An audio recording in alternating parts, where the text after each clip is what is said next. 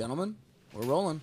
Excellent, folks. Uh, this is a different kind of a podcast because you will not be able to find this on YouTube. This is only going to be on Apple, Stitcher, Spotify, those places. Because our guest today, uh, according some, to some data, he is the most viewed interview done with Joe Rogan. If not, I think you're one of the highest, if not the highest, that you were on with Joe Rogan on Spotify, and uh, it was taken down when it was on YouTube. Most of your content can't be found on YouTube. Only a few things that are left up there, and uh, he uh, got on Rogan. He's been on many different places. You've seen him. He's an American cardiologist. He was a white vice chief of internal medicine at Baylor University Medical Center and a professor at Texas A&M University. Areas of specialty is coronary artery disease, chronic kidney disease, as a cardiovascular risk state, and high blood pressure, high cholesterol, hypertension, sports cardiology. And uh, he was practicing while this is happening. So it's not like somebody that's on TV that we listen to that doesn't actually sit with patients and they tell us how to deal with patients. He was actually sitting with patients and uh, made some comments that upset people. And a couple things we need to know before we do this. I just want to give some data here so we all know about it. As of today, uh, we've had 79.4 million cases in U.S. That's the data that we get from the website. 964,000 people that have died, 87,000 in California, 86 in Texas, 71,000 in Florida, 67,000 in New York, 37,000 in Illinois. Yesterday we had 1,559 people that died. That's on March 10th, and the seven day average is 1292. So it's not a topic of discussion too much on TV. You don't see it every day on TV right now. They're not talking about it. Most of the stuff being talked about today is Ukraine and uh, Russia. And the COVID kind of disappeared, and that's what we wanted to have a follow up with Dr. Peter McCullough. Dr. Peter McCullough, thank you for being on the podcast. Well, thanks for having me. I have to quickly correct credentials. I've had sequentially almost every uh, credential behind my name stripped away without due process, phone calls, or discussions. So I am not a professor of medicine at any uh, university, and I've been stripped of uh, positions. When did at, that happen? Uh, that's happened over the course of the last two years, and it's over the last two years. It's progressive. Un, un, unbelievable to see that taking place. Right. So I can have no credentials ascribed to my name outside of the fact that I'm a uh, academic physician in Dallas, Texas. I practice internal medicine and cardiology. I finished with uh, a lot of patients yesterday. I'm at a big academic medical center. Spent half my time in clinical practice, half my time as a, an author, uh, as a reviewer, and a clinical scholar. And everything that I'll mention today will be cited in a library of 165 slides that have been curated uh, and continuing medical education approved. Uh, this is built upon what I reviewed with Joe Rogan and many others across the world. So, no opinions, no hyperbole, and no claims, just the data. That's good to hear. So uh, let me ask you: Are you surprised? Because you know, in in uh, in uh, in law, if you do something that they're not happy with, they'll take your license away from you. Are you surprised that they haven't tried to take your license to practice as a doctor away from you?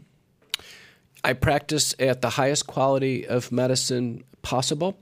I am fully board certified and recertified in internal medicine and cardiology. I am uh, very clear on my interpretations of the data and my reductions to clinical practice. And if anybody wants to review my license, my answer is bring it on because oh. I want to review the information with them and we'll ask which paper, which citation do they want to review first because we have a lot to go over. Mm-hmm. Dr. McCullough, um, is it fair to say that you are controversial? No. You're not um, other people would disagree. My question to you is were you controversial or did people look at you as being controversial prior to COVID? No, I've never been controversial. What is getting people uncomfortable is the truth. And you mentioned that I'm effectively kryptonite to YouTube and Google and to any of these other social media. Why? because it's the truth and they melt away from it in fear. So today, what we will do, uh, you went in a direction where a lot of people feel kind of the way you feel uh, uh, out there because of what the media does to you. If they're taking it down, the average person sitting there saying this guy must be giving misinformation. So we're going to go through some of the claims that people made they against you. Where one of these articles says, you know, Peter McCullough's most outrageous COVID nineteen claims, and each one of them we can debunk. We'll go through the process, but be- before going here I just want to ap- ask an open-ended question from you. So it is now. Today's what day? Today's the, The 11th. 11th. Okay. Last year, no, two years ago, uh, March 12th, I'm in LA for a board meeting. I think it was March 11th or March 12th. And that was the day when NBA shut down, NHL Mm-hmm. shut down, Universal Studios shut down, Disney shut down. Two years Tom, if ago you wanna- today. Tom, your phone is making noise. Uh, All that stuff shut down. Uh, and, and it was like you turn on the TV. It's like you know, and we're in Beverly Hills, Hilton, and my wife and I were about to have a Mm-hmm. board meeting with the kids, and that's when Donovan Mitchell got COVID, and he was upset at uh, Rudy, Rudy Gobert, Gobert, touching that all, the stuff. microphones. And every board member of mine canceled the meeting. Mm-hmm. They didn't even come come to the meeting from Connecticut, from Florida. Nobody showed The up. The day that the NBA shut down. and they That was like the canary in the coal mine. when the NBA shut down, Yep. everything was They basically. They called me. They said, "This is real. We're shutting it down. We're not showing up. We're not having a board meeting." Hmm. It's now been two years. Okay, and throughout the two years, uh, you know, a lot's happened. Uh, we had a new president. The market went all the way down to I don't know what the number was 16, 17, 18,000. Came back up to 34, 35,000. Uh, we've had uh, stimulus after stimulus after stimulus that's been sent out. We've had travel that's been restricted. We've had TSA reports on the amount of people traveling on a daily basis go from 2.4, 2.5 million to 100, 200,000 a day, which is absolutely insane. Warren Buffett sold out his 10 or 11% shares in United, American, Delta, and he just said he thinks this system's going to be changing with travel. A company called Zoom went from being a company that we knew about to all of a sudden overnight we're all Zooming. We're all on Zoom doing meetings. Everything changed overnight. Two years has passed. What have we learned in the last two years, specifically to what we thought was true two years ago, to the uh, uh, you know um, con- not controversies, to the contradictions that we had. Well, this is what this is, and this is what that is. Two years later, things have settled down. No one goes out worried about COVID. New York's even shutting down masks, and a lot of other people are shutting down masks. What have we learned the last two years? There's a lot more COVID now than there was two years ago. Why were so peop people so afraid two years ago to not even get in the same room and have a sales meeting, but yet now they're perfectly comfortable going into an 80,000 stadium, person stadium and watching a pro football game? Why? Fear. Fear is an unbelievable human emotion. And the fear has always been much greater and out of proportion to the reality. Okay, so I, I totally get that. Fear sharpens listening. When we're afraid, we're willing to listen because we don't know. We lack knowledge. But what what have we learned uh, uh, about the severity of COVID? Maybe the lack of severity of COVID. Maybe you know on how to handle the next pandemic. On you know strategies like when you run a business, and I run multiple businesses, and you hire somebody doesn't work out, and you hire five people from the same way doesn't work out, and you say maybe our hiring process is the problem. Maybe the person doing the hiring is the problem. Maybe the way we start people is the problem. Maybe the benefits is the problem. Maybe the staffing agency we're using is the problem.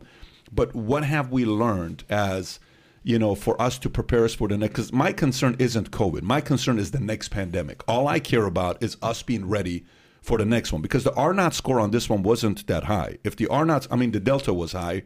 Uh, Omicron was the highest, I believe, and uh, COVID was the lowest. Delta was the second one. But the R naught score wasn't as high as some of the other ones, and the death rate wasn't as high. But if something comes out with a high R naught score and it's deadly, we're going to be in trouble. So, what do we learn from this pandemic to prepare for the next one? Well, I'll say five quick points about um, the COVID 19 pandemic and the crisis. And uh, maybe some of these can be applied to the next one. Of course, each is going to be dependent on uh, what the next organism is, if there is one.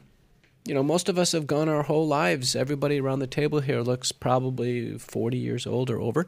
And you know, you've gone 40 years, you haven't been through this. And there may not be another one. But this is our five points we've learned. For COVID 19, it's spread through the air, it's an aerosol. It's not spread basically by contact. Very important. So uh, we had uh, montages of people sterilizing pizza boxes. Uh, Sanjay Gupta, the CNN medical correspondent, was teaching America how to sterilize their grocery packages. We had uh, films in Europe where they were spraying stadium seats and uh, spraying sidewalks. Still, I went through the airport last night at Miami. Every couple feet is a hand sanitizer thing. The airlines proudly announced that they were they sanitize things as if it's spread over the seats of a plane. So it, it became in people's minds that this was Ebola, and you just touch somebody and you get it, or it's uh, uh, it's like a, Clostridium difficile. It's not. Very importantly, on spread, we learned that it spread from a sick person to a susceptible person and there's negligible asymptomatic spread. There was a false narrative put out early on, a conjecture, that 30 to 50% of the spread occurred between perfectly asymptomatic individuals. They could just walk into a room, look at each other, and transmit the virus to each other. That would have been the first virus in the history of the world that transmitted asymptomatically from person to person. That false narrative that was put out there was actually in the medical literature, fueled all the fear about you having your sales meeting, fueled all the fear that we have to be on Zoom. So there's perfectly well people on Zoom every day. Those perfectly well people could have been meeting and traveling like they always do. It was only, only an issue when someone became sick. Did they, could they be contagious? So the point number one is on spread. So we really missed the boat on spread. And because of that, we've had two years of uh, inappropriate, excessive, economically harmful fear. Number two, point number two, is that uh, uh, because it's not spread asymptomatically, all that testing of asymptomatic people is completely scientifically inappropriate, unsupportable. It's not approved by the FDA. The FDA has never said, oh, you can use this test to go ahead and check airline people flying on a plane or going uh, across the border or in schools. The World Health Organization in June said, don't do asymptomatic testing because there's no scientific support for it. And when it's done, it has a yield of a positive test of way less than 1%. Two recent studies have shown that one from uh, the Olympics in Japan and one from a large workplace in JAMA. Both have shown that there's less than a 1% yield. And when it is positive, there's a high likelihood that it's a false positive. So asymptomatic testing is point number two, a complete waste of time.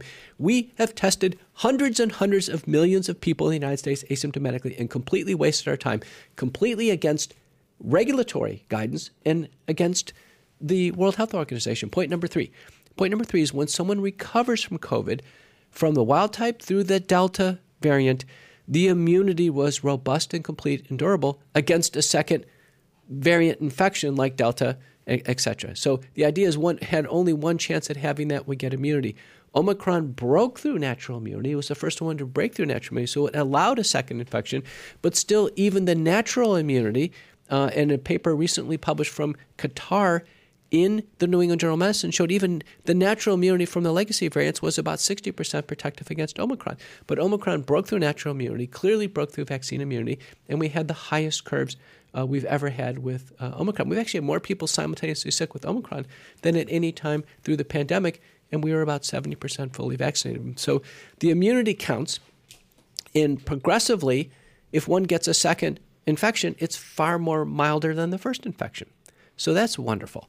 The, the fourth point is that the virus and the infection has always been treatable. It's always been a treatable. It's a not a death sentence. It's been treatable and treatable early.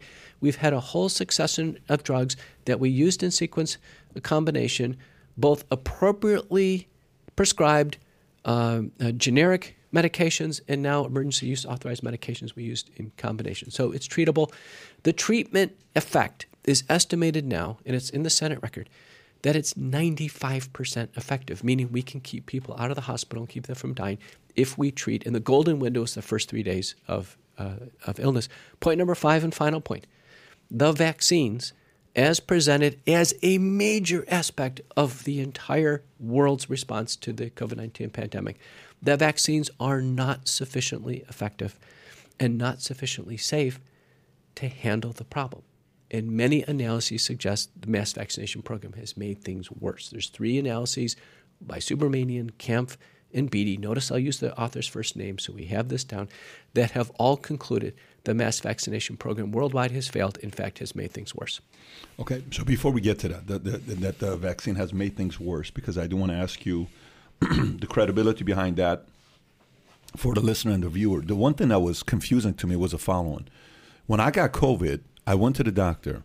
They tested. Okay, you're positive. Great. What do I do? Yeah, I mean, just go home and quarantine for two weeks. W- what do I take? Take some zinc and vitamin C in this. I said, okay. Is there anything? Is there antibiotics? Is there anything I can take? Is there anything I can do? Nope. Just go home. You got to go through it. So you, know, my son yesterday had a, a, his ear hurts. You go to the doctor last night. You go. Let's just say you go to the doctor. They're going to give you ear drops. Here's what you do: you put ear drops. My dog, two weeks ago, his eye, he scratched his eye. We went to the do- doctor. They put the thing around his neck. You know what I'm talking about. And every day we would have to put these eye drops in him. Goes away. Okay. Uh, you go to the doctor. You have an upset stomach. He says, "Hey, take this." Okay it was very confusing for you to go to the doctor after you got tested positive and there's nothing that they're prescribing you to take anything. I'm like, I'm sitting there saying, I'm willing to test. I don't want to go through this. Is there anything I can take? Nope, we suggest you take nothing. You suggest I take nothing. That was very confusing to me on how uh, a doctor, a specialist you go to, typically will tell you if you're going through this, here's some options that we have. We can go through here, through here, through here.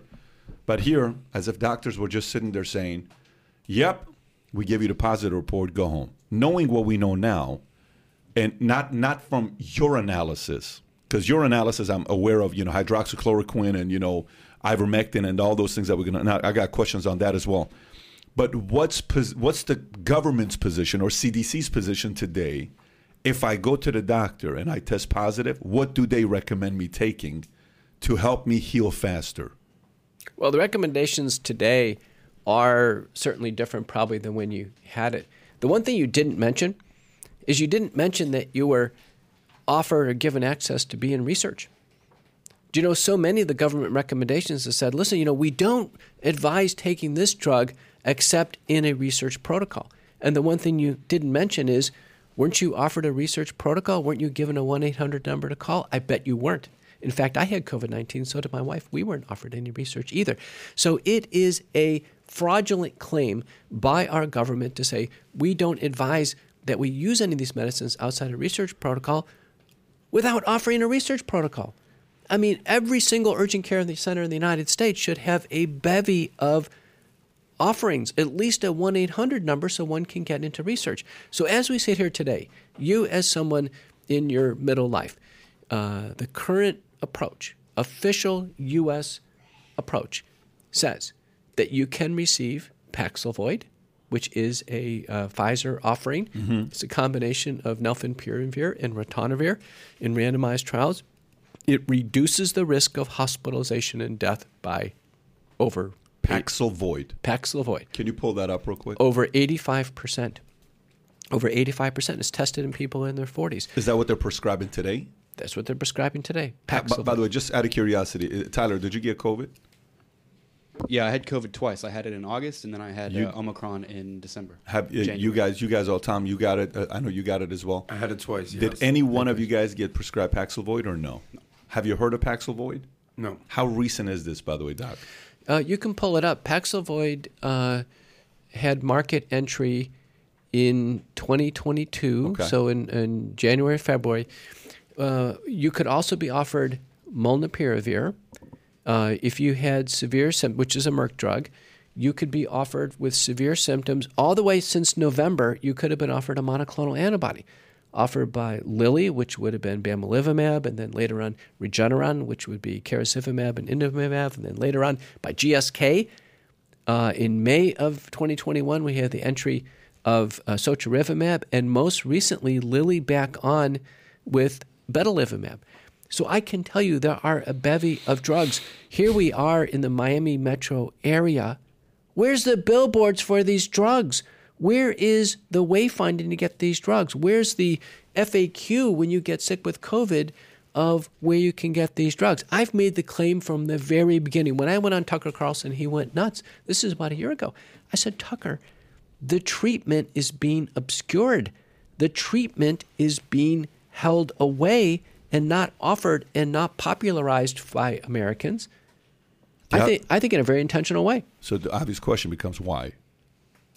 You know, I, I'm not making the calls, but that's a great call to ask for our public health officials. Why don't you ask your local health officials? Where's the billboards for the monoclonal antibodies? Mm-hmm. Which centers have? Mo- there will be some seniors here. You got a ton of seniors in Florida. They could get Omicron with some severe symptoms. It can happen. Where's the billboards to help your seniors get the monoclonal antibodies, get the Pfizer drug, get the Merck drug? And by the way, there's other drugs we use after those, including steroids, anti-inflammatories, blood thinners we can use and do use all of these before the illness. I'm not making the calls, but the question why is there no mention of treatment? When was the last time you turned on a TV station here in Florida where they had a doctor come on and review the treatments for COVID 19 in the morning? Let's say on a morning news show. I bet you've never seen one. You, you know what's crazy is I've never seen a commercial on this. And why wouldn't mm-hmm. you, though? Like, why wouldn't you late night news have a commercial on any of these? If it's something that's being prescribed and it's now approved by CDC, why wouldn't you see a commercial? Um, maybe there is. Maybe I haven't seen. I've just never seen a COVID nineteen, you know, uh, commercial for any kind of medicine. Well, listen, really... they're, they're equally as approved as the vaccines. Have you ever seen a commercial for the vaccines? I have not, but I've heard it from everybody telling me to take the vaccine. Have you every ever, official? You're news. saying you don't need a commercial when you have everyone. No, I mean it, it went all. Sean Hannity said you got to take the vaccine. Mm-hmm. Trump said you got to take the vaccine. You know, uh, or Biden. The, vaccine eventually became something where people from both sides were saying go take the vaccine. It, it, it didn't even. It wasn't even political. Can I ask you a question? We're having a very, a very logical, you know, medical, fact-based conversation. I just want to get a more of an emotional question to you. You sound kind of angry. Are you angry? Are you are you are you upset? Are you optimistic? Are you pessimistic? Or do you feel muzzled? Where are you at emotionally right now?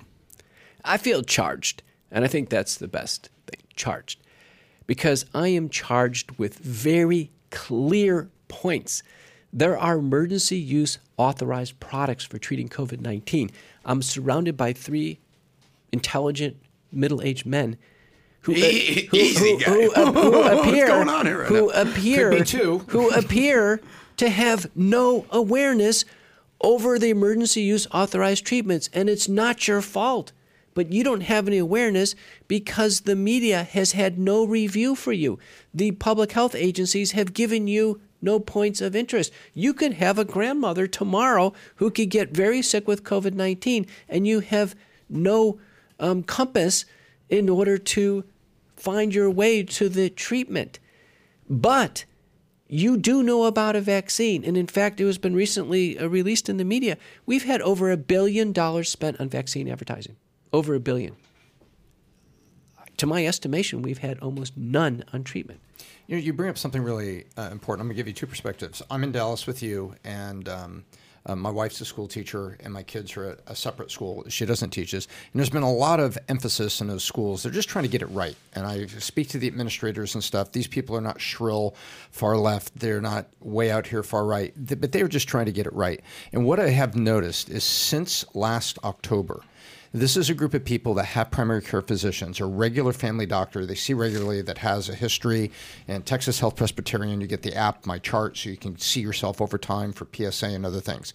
So these folks are uh, consumers of regular medicine with a good primary care physician since last September when school started, there has been a great awareness among the physicians that say, hey, if you test positive, I want to talk to you quick because those first 72 hours, very correct. He said, we can consider monoclonal for you, but it's in more limited supply and I got to get you in line to get it.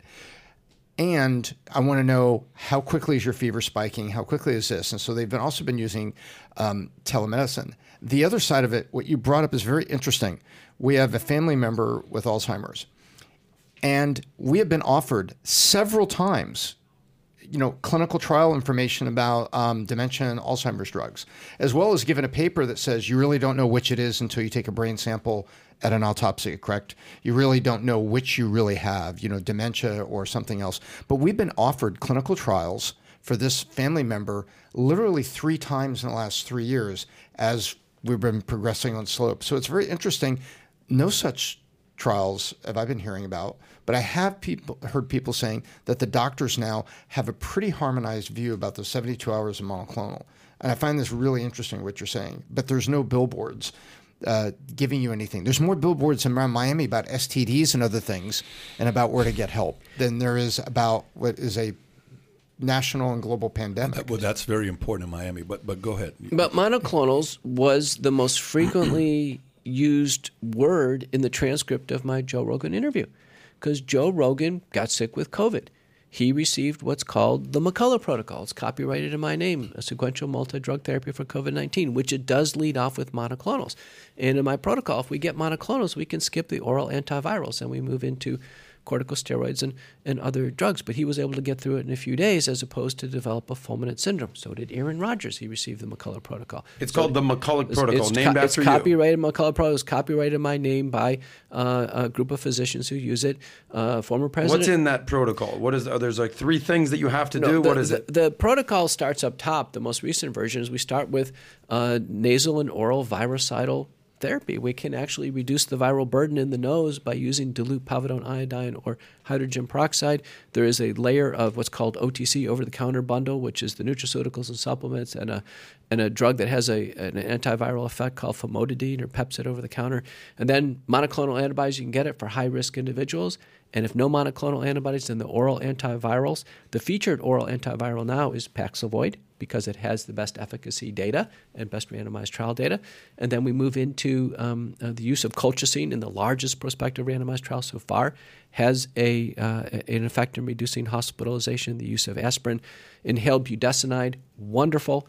85% reductions in hospitalizations and ER visits with that alone. Oral prednisone when pulmonary symptoms set in. And then high risk people, wheelchairs, bedridden, nursing homes, we use uh, injectable blood thinners, Lovenox, or oral blood thinners. What was that? I'm not where that sure where that came up, but with all due respect, what you're saying sounds pretty complicated. I mean, I'd have to Google half the words you just said. No, listen, you're Wouldn't not- it be fair to just say take a shot and you're good? I'm not saying that that's what Well, I'm advising, but but, what you're basically saying is like take all Google all these words. Do you understand why people might say, "Well, I don't even know what the hell he just said"? For the layman, Well, for the layman, yeah, the, it's not the layman's job to do self prescription. The layman goes to a doctor, and the doctor should be doing what I just outlined. Now, McCullough protocol is one protocol. Separately, in France, they developed Didier Raoult uh, developed another protocol. Vladimir Zelenko in Monroe, New York, yet another protocol. Similar concepts. Frontline Critical Care Consortium. There's four national telemedicine services, 15 regional services. People call in and they get prescribed these drugs. Doctors who are on the ball are prescribing these drugs, saving lives. Doctors who tell patients go home and wait till you get sick until you come into the hospital mm-hmm. when it's too late. That's where the lives are lost. So what the- percentage of doctors are quote unquote on the ball? In we your est- opinion, we estimate 500 doctors are on the ball out of a million. what? Well, in your defense, 0.5 percent of doctors are on the ball. When it comes to treating COVID 19, that's our estimate. That's I can pretty tell you. I've Adam, looked. hang, I've on, looked- hang on I've- a second. In your defense, in your defense, um, uh, for a chapter of my life, I lived uh, several years in San Francisco, and I had and I worked with other white collar professionals, and there was a couple of them that were uh, living HIV positive, and there were doctors there. And that had reputations. Some of them were at um, uh, University of San Francisco. Some were at the, um, the research hospital. Some were at Stanford, and they were all working on the same thing called the HIV cocktail. And each individual was reacting different to it. And they were working with different sets of drugs. Some drugs had a terrible effect on your stomach lining. Uh, Crix Belly was, uh, I think I'm saying that correctly, the um, uh, a byproduct of the cocktail. So you had these doctors that were working feverishly with a lot of different drugs, and it wasn't an alphabet soup. And they were trying to do this, and that none of them were threatened with their license. None of them were. And they were using, well, maybe this drug or this drug will work, and they weren't being told, oh, ivermectin's not for that. You shouldn't be doing that. They were never told. So there's a precedent in this country and around the world where doctors were looking and, re- and doing sensible research and trying to find combinations of medications that would help patients.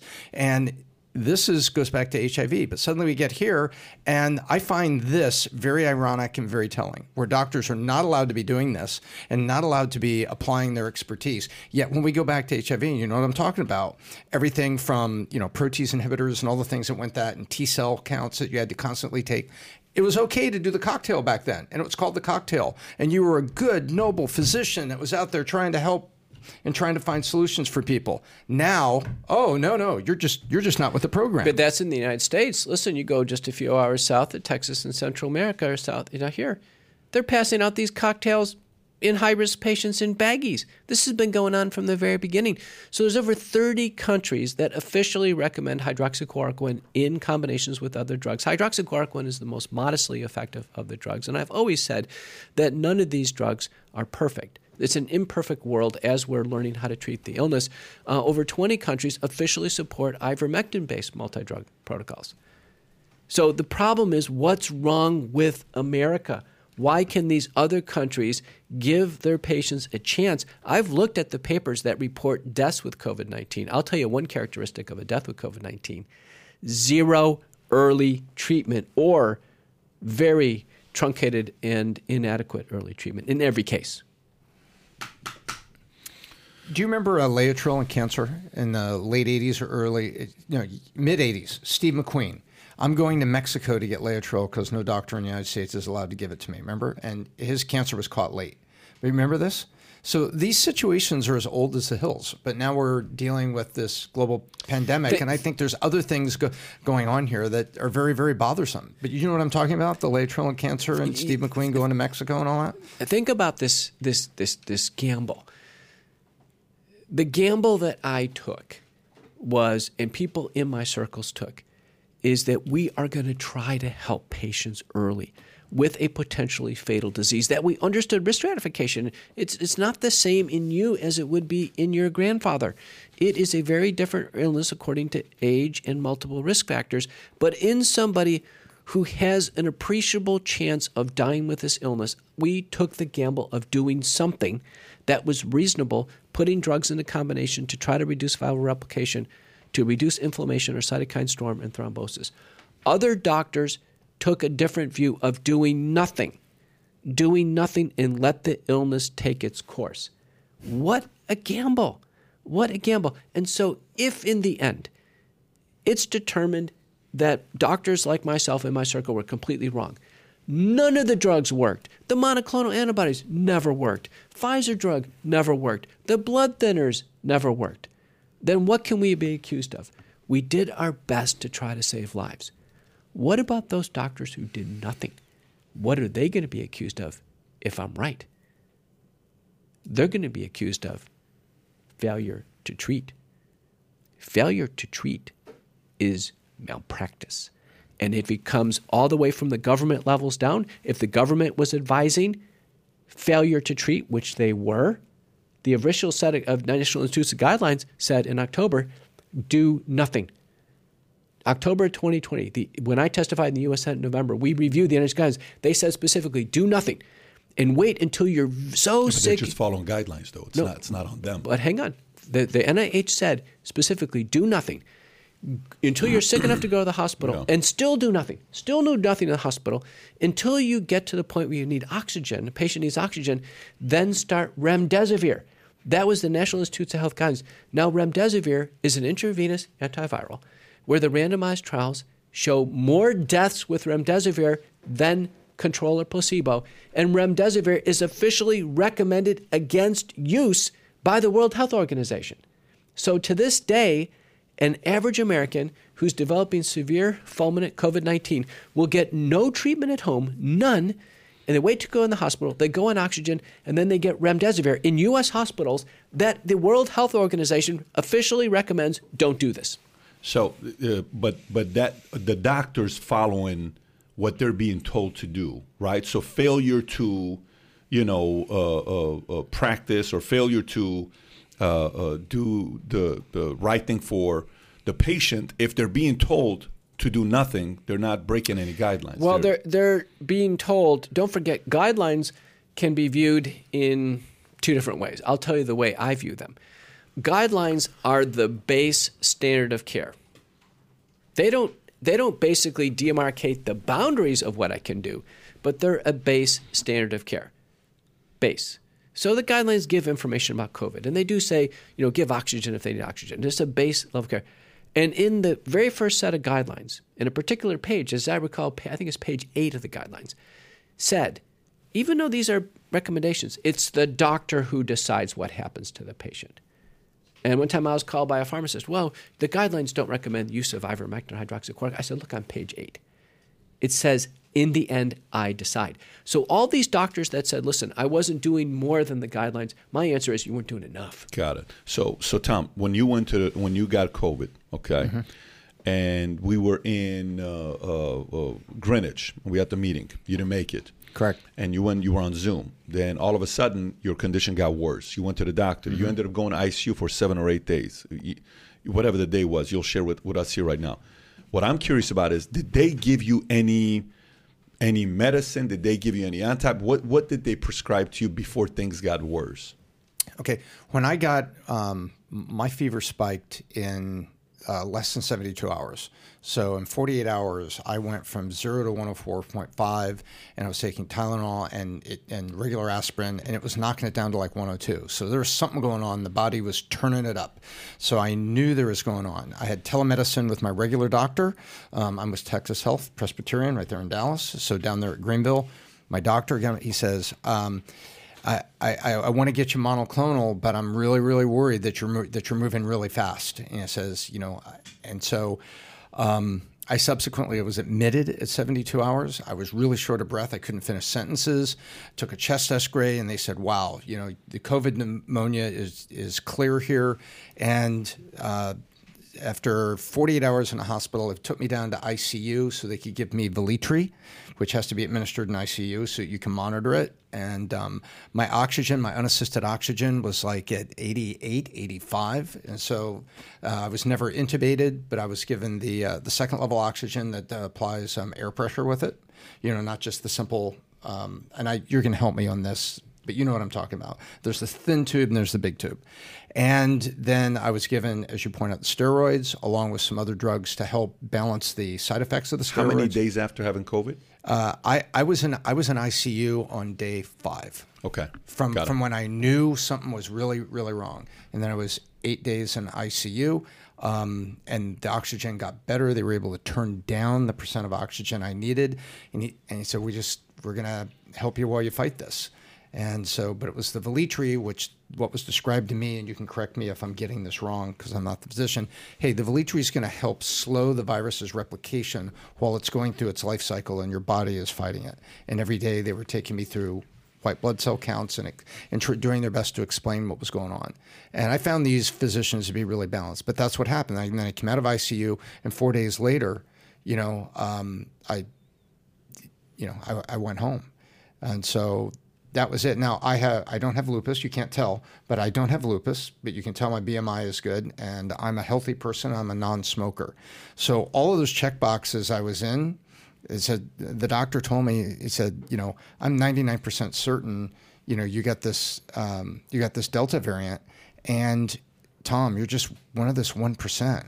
He said that. Uh, this thing got a hold of you and you had no of the comorbidities or anything out in front and you're How, how old are you? How old are you? 58 58.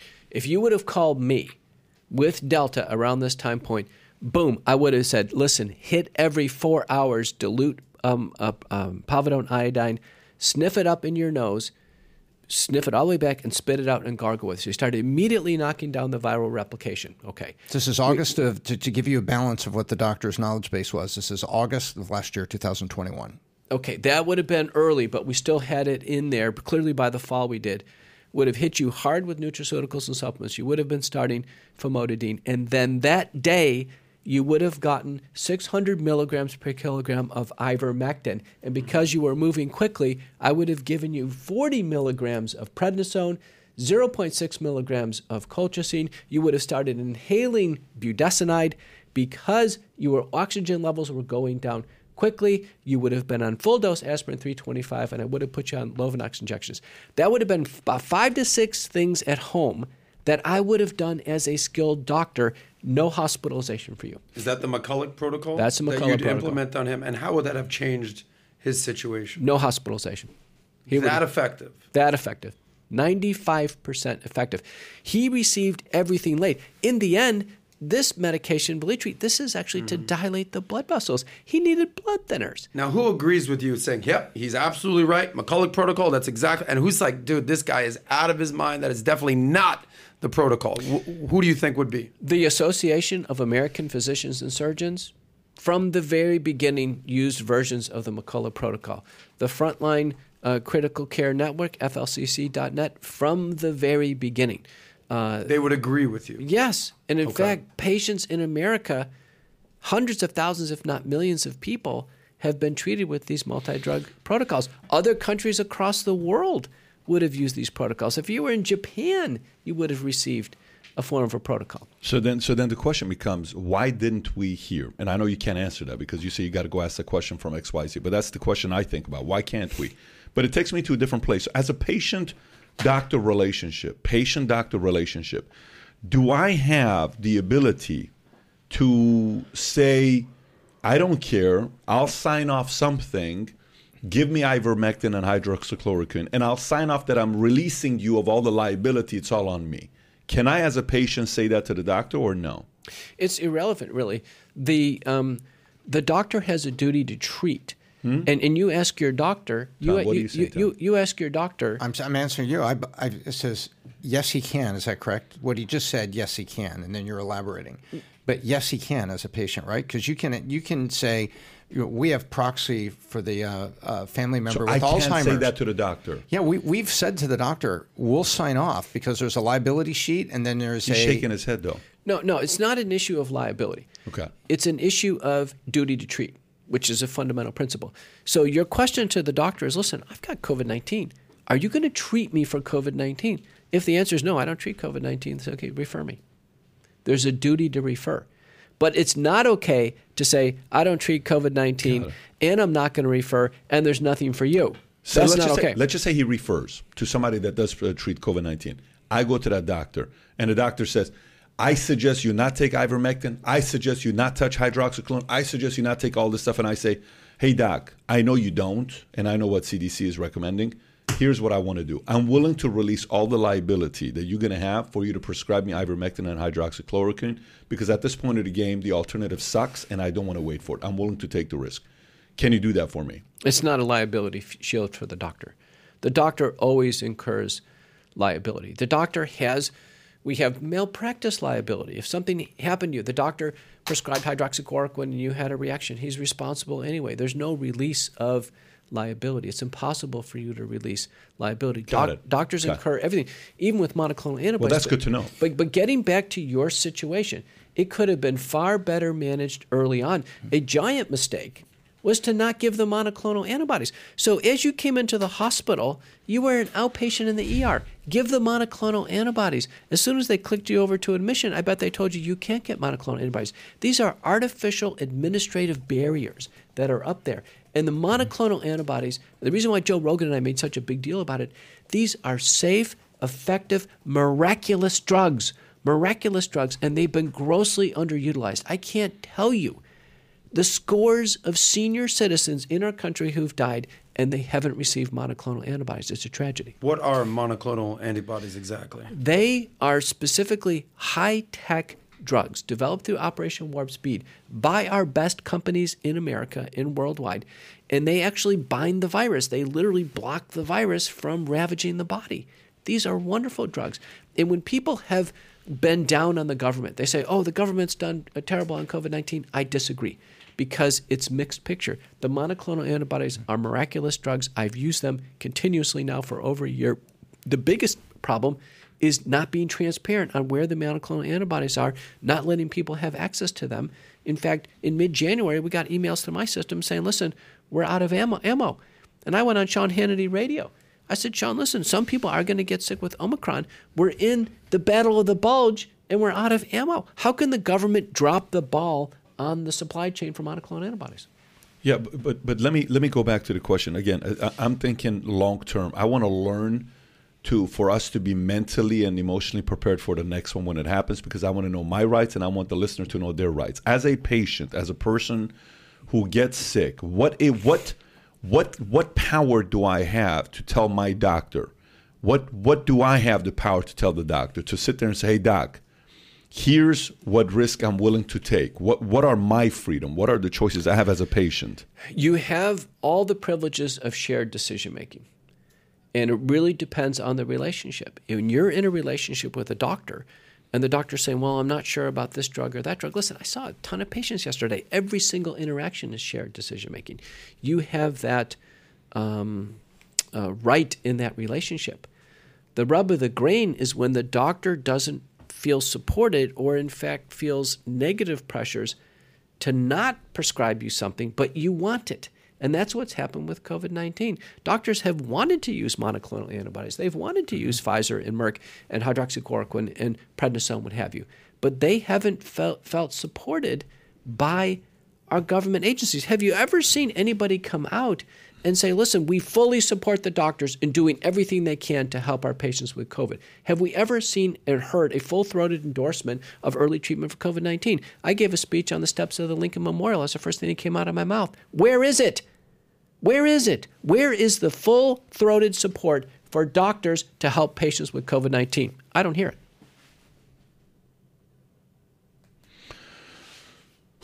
Yeah, so this takes, but this takes me to I want to know the privilege I uh, privileges I have. You're saying the relationship with the doctor, fine, but from the standpoint of me making a request for the doctor to give me something and me giving up my liability that I can't risk, uh, I cannot sue you. You're saying you cannot do that. Then it takes me to think, what are doctors who are afraid of prescribing or even making a decision to treat you? What are they afraid of? If you who some may call controversial or you push the envelope, the words they use, and you say you're not, how come they haven't taken your license? So, what are those doctors afraid of? Are they not going to get the sponsorship money to speak for 10 grand from Pfizer? Is that what their concern is? What, they, what, what is their concern to walk on eggshells on what to do? What's their fears? You have to ask a doctor who what sound had, was that, by the way? Was that us or was that a computer made a sound? Okay, I heard it. But go ahead, keep going. You have to ask a doctor who's had scores of COVID 19 patients in their practice, and that doctor hasn't treated a single one. He's let all of them get hospitalized and die. You have to ask that doctor what's in their mind. What's in their mind? Of but it's not one of them. It's 95%, 98% of them. So they, there has to be something they they fear to not do. And you can't tell me 98% none of them are free thinkers. We have had public symposiums. We just had one in Kansas City. And Pierre Kory, myself, Jose Lopez, as doctors who treat patients early uh, in COVID 19, we innovated, we've published, I've gotten research grants, I've done everything the right way to treat COVID 19. I'm not making this stuff up, and I use every government product that's well supported as well. And we went to Kansas City and we put on this symposium. And we invited the faculty from the University of Kansas months ahead of time. Months ahead of time. They didn't show. Matter of fact, they produced a video. And the video said that they don't treat patients early and they don't and you, you, know they're academic physicians and they don't think it's supportable. Who do they fear though? I want to know what what did they fear and who do they fear? If they can't take your license away from you, what are you fearing and who are you fearing? Because as a lawyer, I get if you, you know, you have the fear of losing your license as a lawyer. How often do doctors lose their license to practice? Very rarely. Okay, that's what I'm. You know how a teacher like got tenure, and teachers are never afraid because they never get fired. You you know what I'm saying, right? I, so if doctors are never getting fired, what are you scared of? What are you scared of to say? You know what? I'm going to test this because I worry this guy's going to die. It's going to be on my hands for the rest of my life. Listen, I don't want you to die, bro. Listen, here's my recommendation. This is what I suggest. So, what are you afraid of? I want to know what and who are you afraid of? Go ahead, Tom. So, um, when I was being treated, I asked about ivermectin, and they said that is not one of the drug of choices here at Texas Health Presbyterian where I'm practicing. So that doctor is effectively an employee of Texas Health Presbyterian, and they worry about losing that employment. The doctors that I've seen, and I've looked at, you know, you look when you see the doctors that are fearlessly doing the things you're talking about, Dr. McCullough.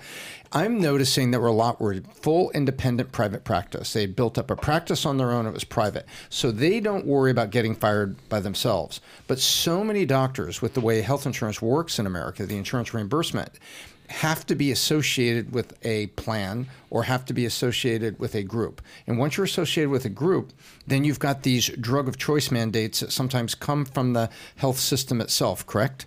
So, is it correct to say that some of these doctors may feel differently internally, but are f- marching to the orders of what is the drug of choice and what are we doing here at Texas Health Presbyterian, here at Baylor Scott and White? Aren't the doctors fearing that? Whereas the ones that are in pure private practice and have built up their own practice don't have to worry about that. Are those doctors fearful of treating diabetes? Are they fearful a, of treating was heart that a yes? disease? I'm asking you as a physician. Yeah. Many doctors that are with a health plan or a system, aren't they scared of getting fired by that system versus the very few doctors that have been able to build up but a pure private practice? This is in the context of treating COVID. So why are they fearful of being fired in the context of treating COVID, but they're not fearful of being fired in the context of treating diabetes? or another condition? That's the question on the table. Aren't what they makes, fearful of what happened to you at Baylor Scott and White? What makes this so unique? So, what happened to me at Baylor Scott and White? So, in March of 2020, COVID 19 is coming. People are going to be slaughtered by the virus. What do I do as a leading doctor in America, the most published person in my field in the world in history, and I have more academic firepower than anybody who can come to the table? What do I do? I redirect all of my efforts to COVID 19. Within a matter of days, I work with the FDA and I get an investigation of a drug application going and approved, and I get an IND number. I start a protocol to try to best help protect our workers. I then innovated with doctors in Italy and then all over the world and came up with the very first treatment protocol of how to treat it. And the principles were based on the fact that, listen, we can't wait for large randomized trials. People are going to be slaughtered by the, virus. We need drugs that show a signal of benefit, acceptable safety, put them into combination. No single drug can treat COVID 19 because there's viral replication, cytokine storm, and thrombosis. We need drugs in combination. I did that. I published it in one of the best medical journals. It became the most frequently downloaded and utilized paper in all of COVID 19. I did better than that. I updated it a few months later and I published it in Reviews in Cardiovascular Medicine in a special issue. That whole year went by. I treated all my high risk patients. Did I treat everyone? No. But I treated all my high risk patients using my best judgment to try to save lives. What happened to me? I came up towards the end of January. I got walked into a room by two administrators, and they said, We're not going to renew your contract for next year. So now you my, sound pretty charged. Now, my contract mm-hmm. Says that if I don't lose my license, commit an act of moral turpitude, or lose my, lose my medical staff privileges, then the contract says a renewal term and a failure to renew requires a two thirds board vote. Reco- so, records re- basically uh, um, basically requires the president to sign off on that. So the problem was here there was no due process, and I asked, "Where's the two thirds board vote?" We didn't do it. I said, Why are we not renewing my contract? No reason. No reason. Not so, who's your beef with? The, what's the bottom line? Who's your beef with? Is it Fauci? Is it the NIH? Is it the WHO? Is it the schools that basically told you that you couldn't uh, be a part of it anymore? Is it big tech? I mean, I want to get to the heart of the matter here. We're doing all these, uh, using all these words that I'm gonna have to Google for the rest of my life. What's the damn bottom line? Who are you mad at? Who fucked up? You tell me. I want to know. You look mad. I am mad because like the world has been shut down. You know, we're having these conversations that's like, I don't know, blah, blah, blah, Google this, go to this, monoclonal, blah, blah. I want to know the bottom line here. And I think a lot of our viewers are like, all right, I agree with you. What can be done? What should be done? What could have been done differently? Did Fauci fuck up? What percentage did he fuck up? Should he have been fired years ago? What's the bottom line? You know what I'm saying? Like we can we can do all this talk in circles, all that, talk about Tom's situation, but like I just want bottom line and from information. I feel like for two years we've just been running in circles. We got the doctor here who knows more than anybody. I'm looking for a bottom line already. What do you want? Truth. But specifically, what do you Forget want? Forget about what I want. What does the world want to know? What do you think the world should know? What do you think the world wants to know? How did this start? What should have been done?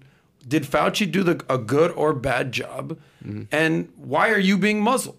Those questions. Okay. We've been focusing on treatment is it agreed that the virus and the infection should be treated in high risk patients? Yes.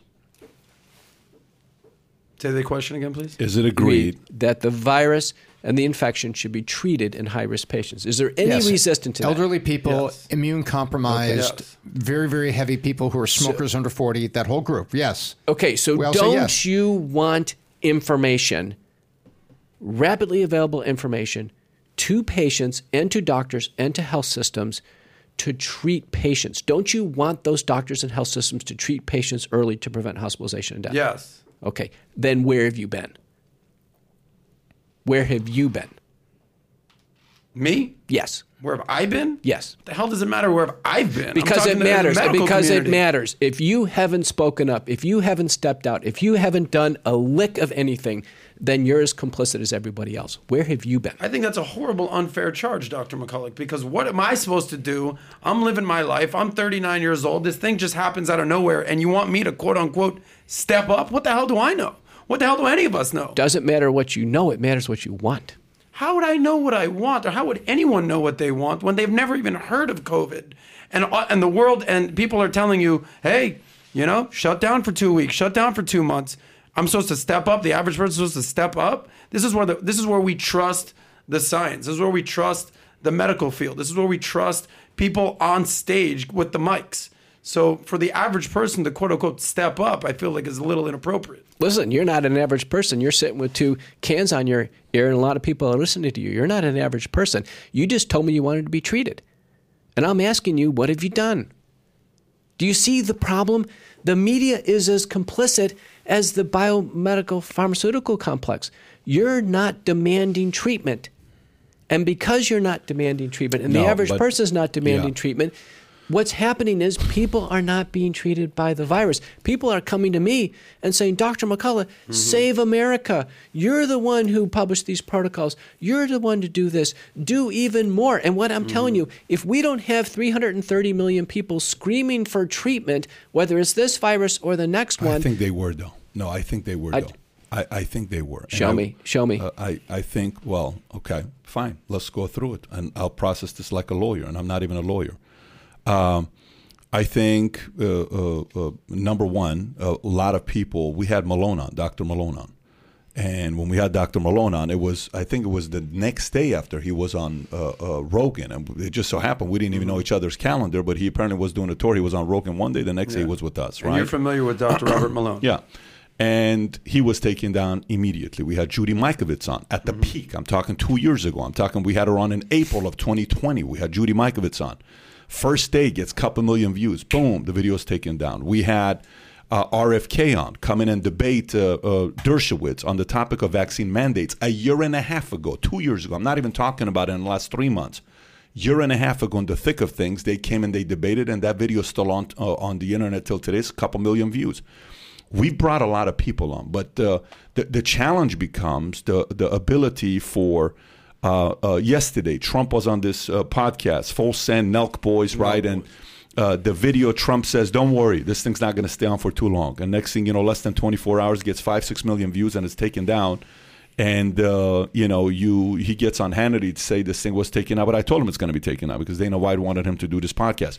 So censorship, you know what what I learned from the outside. Here's what I've learned as the non-expert. I learned that. Uh, uh, that uh, uh, the most powerful organization here, when it comes down to handling pandemic, for me to be able to seek the truth, is the one that's putting the muzzle on the average uh, uh, day-to-day person that eventually says i'm not going to post anything. Why do we not have your video today on youtube? Why is this not being posted on youtube? Why is this only being posted on spotify and apple and stitch and all the other why, why not? Because we know the folks at google are not going to let this thing stay for another 24 hours. It'll be taken down we'll get a strike then we can't do any podcasts and we're shutting down for doing podcasts for a week and then we may get a second strike then we're shutting down for three months then we don't have a product to produce. So the the the policies by these major uh, social networks, virtual governments played a very big role where a lot of average people, like Adam is talking about, felt they were muzzled. So that I realized they have the power. Number two, I don't think a person uh, needs to have as much power as they did to control and intimidate the average day to day person to dictate what kids should wear in school as a mask or take a vaccine like a Fauci does. I think giving too much power to one person is very scary when it comes down to something like this. A president, I get it. There's got to be a shot caller. Someone's got to make the decision because we have Congress, Senate, we have a, a system, judicial system, legislative. We have a system that works. You know, even a Joe Manchin, his vote mattered so much that the left was upset. Our system, for the most part, works. It's a decent system that we have. But Fauci had a little too much of a monopoly, and everybody had to look at him as the main. At first, if you think about when the pandemic first got started, it wasn't just Fauci. It was a group of people that we heard. It was Birx. It was him. It was mm-hmm. handful of other people. It wasn't just Fauci, Fauci, Fauci. Gradually, he one by one by one got rid of everybody else, whether he did or another way of getting away from it. And all of a sudden, he's the guy. He's the voice. You know, he's the one that we have to listen to. And the hypocrisy started coming out. So the average day person sitting there saying Newsom is saying you got to wear a mask, and the next he's at French Laundry not wearing a mask. Mayor Villaraigosa saying, You got to wear a mask. And then he's seen at a game not wearing a mask. And he says, Oh, I don't breathe when I'm taking pictures with people. So the more and more things like that happen, people started realizing maybe these guys are just full of shit. And then you sit there and you wonder, what is uh, what is uh, really going on behind closed doors? Yeah, I was watching uh, Kennedy's documentary yesterday. I've interviewed a lot of guys on Kennedy, whether it's his one of the Secret Service agent, uh, you know, Bolden, uh, who was the first African American Secret Service agent, whether it's Jim Jenkins, who was one of the four guys that held his brain uh, uh, 30 minutes after he died. And uh, Oliver Stone does his documentary on John F. Kennedy, and you're sitting there. 1963, what's today? 2022, how many years is that? 60 years, nearly 59 years later, and we have an idea what went on. But for 75 years, we can really do investigation to dig into the numbers and the charts. And even his own doctor, who had been his own doctor for years, when interviewed in 1967 at the library, was asked, "Hey, uh, do you still agree with the three shots that was, uh, you know, taken and what people are saying with the Warren report?" And he says.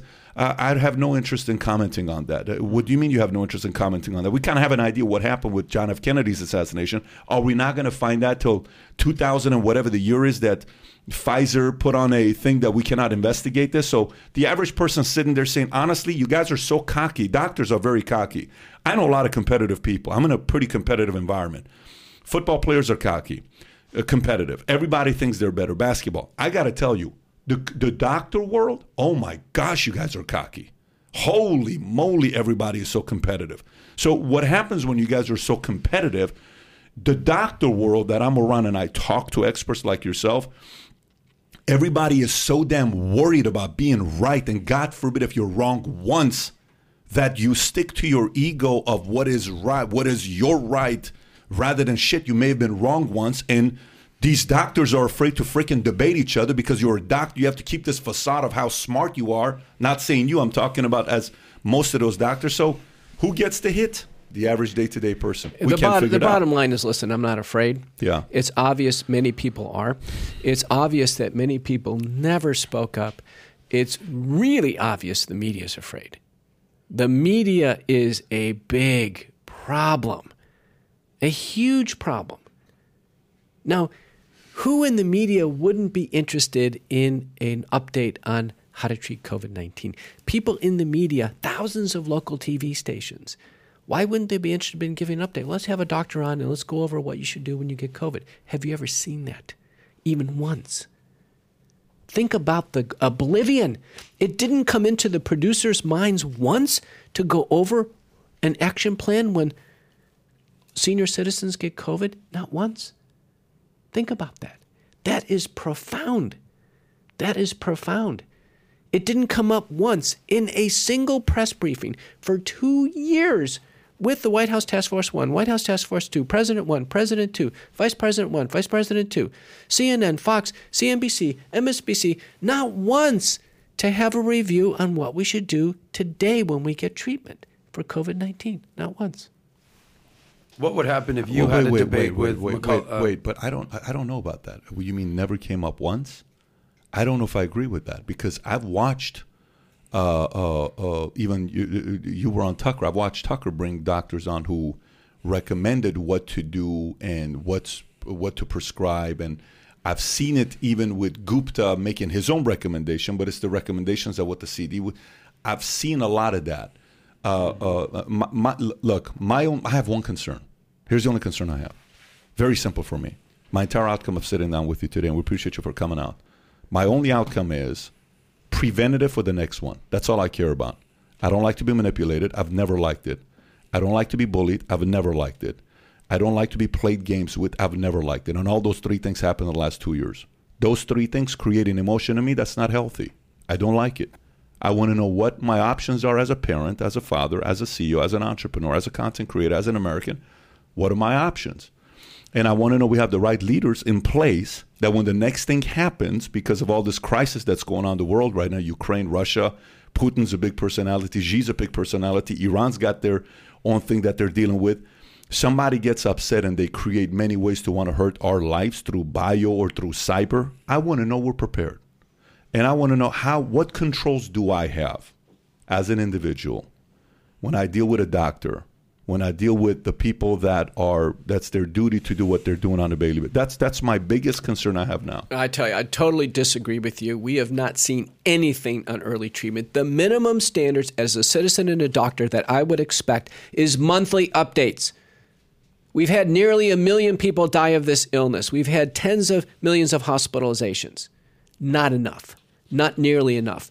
Monthly updates, full review, action plan, billboards up in every city, how you get treatment. Every single medical group emails.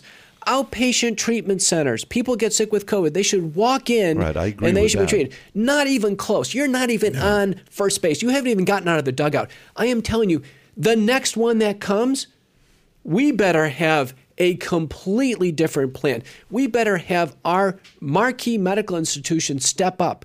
I told Tucker Carlson, I said, you know, there's no Mayo Clinic protocol to treat COVID 19. There's no Harvard protocol. There's no Duke protocol. They haven't done a single thing. They haven't attempted to treat a single patient to prevent hospitalization. Even when they get in the hospital, they don't have any unique, innovative, advanced protocols. It is a complete and total failure. I completely disagree with this. And the, one of the reasons why this has happened is the media has been complicit in this. The media, the media has had an oblivion to early treatment, and the people haven't demanded it. The people have been slaughtered by this virus. I think people have demanded it. I think people want to know when you lose. P- people don't. when you lose a husband, a wife, a kid, a mom, a dad, the, it, there's no way those people are silent, just sitting on the sideline saying, "Well, I just lost my mom. Cool. Okay, I got to go to work." No, that's not how life works. I, I don't know about that. I, I don't know if I'm willing to put 964,000 people who lost somebody to say they're not demanding it. I think the muzzle is what's really uh, hurting a lot of people. I think mainstream media, I agree, has got a big responsibility because they're not willing to. Uh, uh, they're just following whatever the big, you know. Even if you look at some of the numbers on how much they're advertising on their channels or whatever it is, the dollar amount, Merck, Pfizer, all these guys, billions on top of billions. So your viewpoint is people have been screaming for early treatment to prevent hospitalization and death, and they have been completely and effectively muzzled to the point where there's Yes. not even a, a, a segment in a TV show. I agree. Complete muzzle. Now your question is who's doing the muzzling and why? That's your question. Well, we know who's doing the muzzling and why. We we know Big who's tech. doing the That's the reason we're why. not on YouTube today. Well, right? well, no. Big, big tech is responsible for somebody is telling big tech on what philosophies to control and not to control. So it's big tech is not. You know how you're doing the whole. Uh, the, the, f- Greg Kading's trying to figure out who killed Tupac or Biggie, and you're trying to figure out who's the guy at the top, not the guy here. Big tech is number two, but the person at the top is a way of thinking, is a protecting. who's that person or who's that Listen, ideology? this this has been going on for a while. You know the whole thing with Oswald, who Oswald was uh, the person that killed Kennedy, and oh, he's the guy that killed Kennedy, and uh, he was never part of the CIA. Do you know for four years, twelve CIA agents were following Oswald? Do, you know a week before Oswald did what he did, he got a, the SCI got a full on report on this guy?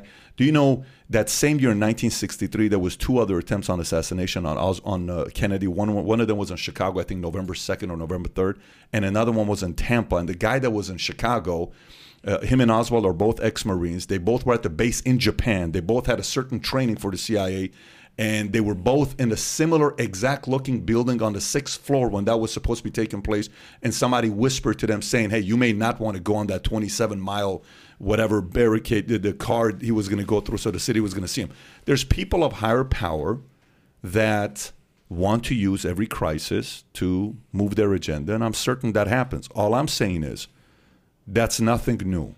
The people of power have been trying to do that for a while.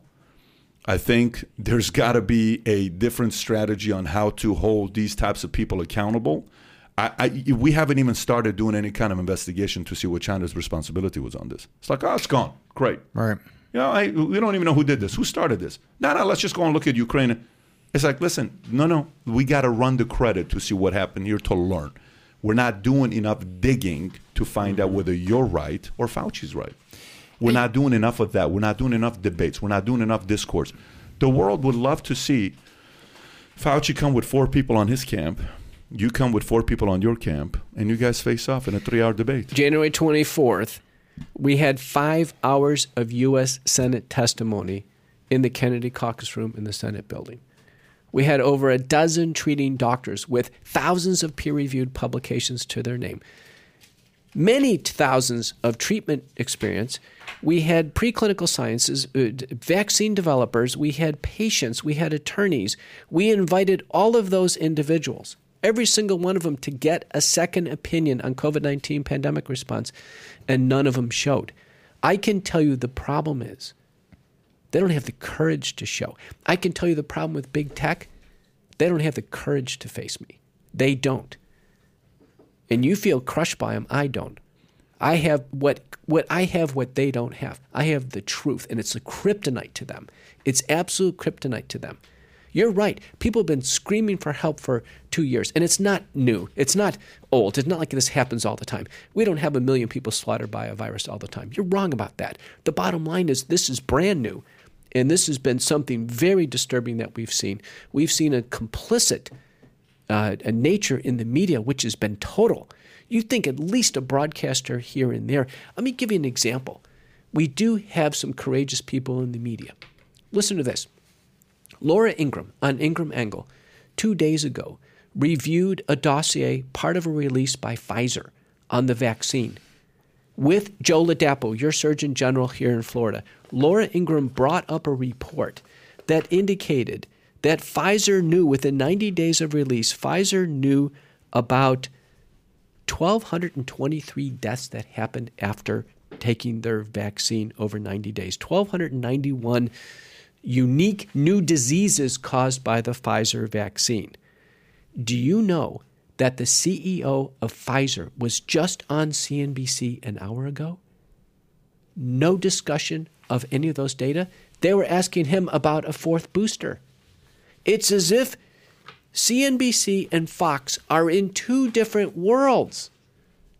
Two different worlds. What's going on is not usual. It's very unusual. It's not like you can go back and start, uh, you know, giving a montage of history and saying, "Oh, I know this." Something is in the minds of people right now. There is a disturbia. You care about early treatment, but you've kind of never really got on stage to do it. You you you are saying that YouTube and Big Tech is squelching you, but you're not strong enough to do really do anything about it. You're doing the best you can. I'm telling you, what matters here is the truth, and the truth, hot pursuit of it, and continue continuous and relentless presentation of the truth is far stronger than any suppression of big tech. And that's the reason why I have been extraordinarily successful in doctors in my circles. The average person does know about hydroxychloroquine. The average person knows about ivermectin. The average person now knows about monoclonal antibodies and other drugs in sequence combination. Things could have been way worse if I wasn't here. Right. Uh, okay, so that goes again back to. Uh, uh, and, and, by the way, here's the other question for you. Um, we wake up one morning no one's talking about COVID anymore. I mean, it just seems like it happened the last six weeks, four weeks. Ukraine, Russia shows up, boom, COVID disappears. Are we going to get people talking about COVID again, or is it gradually going to kind of disappear? No one's going to talk about it. You know, those are decisions made by uh, uh, producers. Um, I can tell you that I see the scenes from Ukraine. I've never been there, but it looks like a pretty reasonable place. Kiev looks pretty similar to a lot of European cities I've been to. I see people scrambling over. I see the Russian shoulder, sh- soldiers. I don't see an ounce of concern regarding COVID 19 in those people's eyes. Exactly. Right? They're running for their lives right now. What's happened with COVID is the fear greatly outpaced the reality. And you know who was really right about this? Was right after my seminal publication that we can treat COVID 19 came the Great Barrington Declaration. And the Great Barrington from Jay Bhattacharya from Stanford, Martin Kulldorff from Harvard, and Sunetra Gupta from Oxford said, we don't have to overblow this thing. All we need to do is protect the elderly who are at risk for COVID 19, and everybody go about their business as they are. They were right, and everybody who went beyond the Great Barrington Declaration turns out to be grossly, grossly wrong. And that is the entire media complex and the entire pandemic response out of Washington. Let, let me ask you, Tom, this is a question for both you and the, the doc. What, what can, uh, what can our uh, uh, politicians, Congress, Senate do to say, look, we want a panel, full day, from people on both sides and different doctors and experts that we bring in to debate and the world to watch to see what really happened, where you're held to the fire, you know, as well as Fauci's held, you know, and bring people from both sides to talk about what really happened here because we got to learn to move on. Which politician or leader has the authority to push for that to happen? Well, both Congress and Senate have the ability to put together hearings because, like, uh, what came out of Facebook, remember, not only were they talking about the control of the advertising market, yeah. which is a federal trade commission, yeah. is there a monopoly here hurting businesses? Mm-hmm. But then there was also the subcommittee on are we really harming youth? Are people committing suicide because they are um, uh, their depression is accelerated by their their addiction and the impact of social media? And those hearings come out. It, it takes uh, a senator or a congressman with guts to call and then compel. Uh, they can call hearings all the time. They do open hearings all the time, and people decide not to show up. Their corporate counsel and their PR. Is there people, a way to do a hearing that you have to show up? Yeah, it's federal. Yeah, they issue subpoenas, and usually it has. What do you need? What control do you need for that to happen? You you usually you usually need an incident that is that is sort of you know criminal or ultra high impact, so that you can. This qualifies for that yeah. an incident of two years that cost a million people's right, lives. Right, mm. and but I but I think what's what's also been going on here, and I, that's what's needed. You need somebody with guts. You know what I'm asking? Yeah, you need a couple senators with guts that to pull Rand Paul, Cruz, Rubio, ex Trey Gowdy. I mean, all I'm saying is uh, this isn't something that is a left or right thing. We just want to know. I want to know what the hell happened. How we're going to be ready for the next one. So, in my so, opinion, we need a Warren Commission on the COVID pandemic. The Warren Commission yeah, looked they at can many. bullshit that one as well, though. Well, no, no, no, no, no, no, no. But the point is about the Warren Commission. It wasn't a one-day thing. It was sequential. We're going to look at this. We're going to look yeah. at this. Now, yes, they got it wrong, and we can talk all about LBJ and J. Edgar. Hoover and all everything there. Yeah. But the purpose of the Warren Commission was to have sequential set of hearings, everything from doctors to autopsy to people that understand the the forensics and the. Who can start that? Who can start that? Senator Johnson had the very first hearing he had was on corticosteroids. He had Pierre Kory as the lead witness. The very second one he had was on early treatment one. I was the lead. Third one, early treatment two. Pierre Kory back in the lead. Multiple experts. Fourth one, we have 12 people in January. We're, we're five Senate hearings into this. I'm telling you, the other side won't show. And I love the idea of subpoenas. They won't show to face the truth. What I'm saying is, why don't we create? Why, why, if we, if the people in Senate have the authority to make it that you have to show up, you go ahead and do something to get people to show up. We, Fauci need, had. Let, let, me ask you this yeah, question. You're right. If, if you're at, absolutely if at midterms, if midterms is a bloodbath that everybody's predicting it to be, if midterms is a bloodbath, and they they control House and Senate, does that give them the authority to be able to push for this kind of a hearing or no? Absolutely. Okay, so this midterm is going to be very important for people that want to know what really happened, we kind of need to make a push on this one because if if they win, is the Speaker of the House going to be McCarthy? Uh, who's who's going to be the Speaker of the House? They're saying he's going to be the one, right? Kevin that, McCarthy. Yeah. Yeah, that, that's kind of like the leading name that keeps popping up, right? Correct. And he's he doesn't seem like he's a pushover. He seems like he's going to want to push for something like this. He's not a liked guy there. That's correct. They could put up yeah. hearings and say, "Hey, we're going to have a series of hearings on COVID. First, we have the origin the origin hearing, then we have the public safety hearing, and then we're going to have the pharmaceutical hearing. And what you you have to get some people in there, Pat, that have not been lobbied or received donations from big pharma because that's going to impact you understand? Like if I'm a senator and I've got a lot of pharma behind me, I'm not going to be the guy that's going to force yeah, but the hearing. Is there a number? If it's 51%, who cares if you did or not? No, I I'm saying is the the one that comes forward has to be one that is not beholden is to McCarthy. anybody. Is McCarthy? Can you pull up who uh, McCarthy's uh, funders are? Like who funded his campaign? Just because who was the one that uh, uh, Tucker crawled out that he took money away from Google? Who who was it? Jim Jordan? I Yeah, think that was Jim Jordan. Yeah, that's the, that's exactly Okay. what you need. So, some can you make that bigger so we can see it?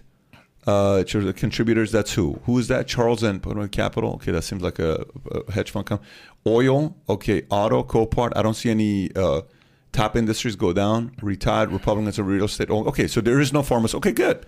This is good. So the fact that this guy is not funded by them. Go ahead. But what Tom's saying is the, the the people that come in and speak have to not be beholden because they can oh, can who just cares do, though? But I- but What- But they can do what Comey did or what Brennan did I don't say, care. I don't though. recall, I Oh, don't but know, I don't care. have the Here's answer. the point, though. I don't care because when Comey spoke and the other guy, Peter, what was his name? Uh, uh, uh, Z, Z, you know, the guy with the last name that he was the FBI guy that he had the mean Oh, look. yeah, uh, what was the guy's name? I know who you're talking about. Anyway, so the fact that they have to go there is what I care about because I care Peter about. Strzok. Yeah, Peter Strzok. Yeah, I, I care about the fact that people Mm-hmm. are going to be held. You can lie all you want. I just want to see you do it. Listen, people have anybody in this space. I have way more than that with various uh, clinical trial obligations, what have you. Uh, people um, who are doing anything in the space of research in biomedical are going to have ties to a variety of funding sources. The, the pharmaceutical companies fund about two thirds of research. The government funds about a third. Every every person out there runs a two third, one third blend. It's just a reality. The bottom line is you want the truth.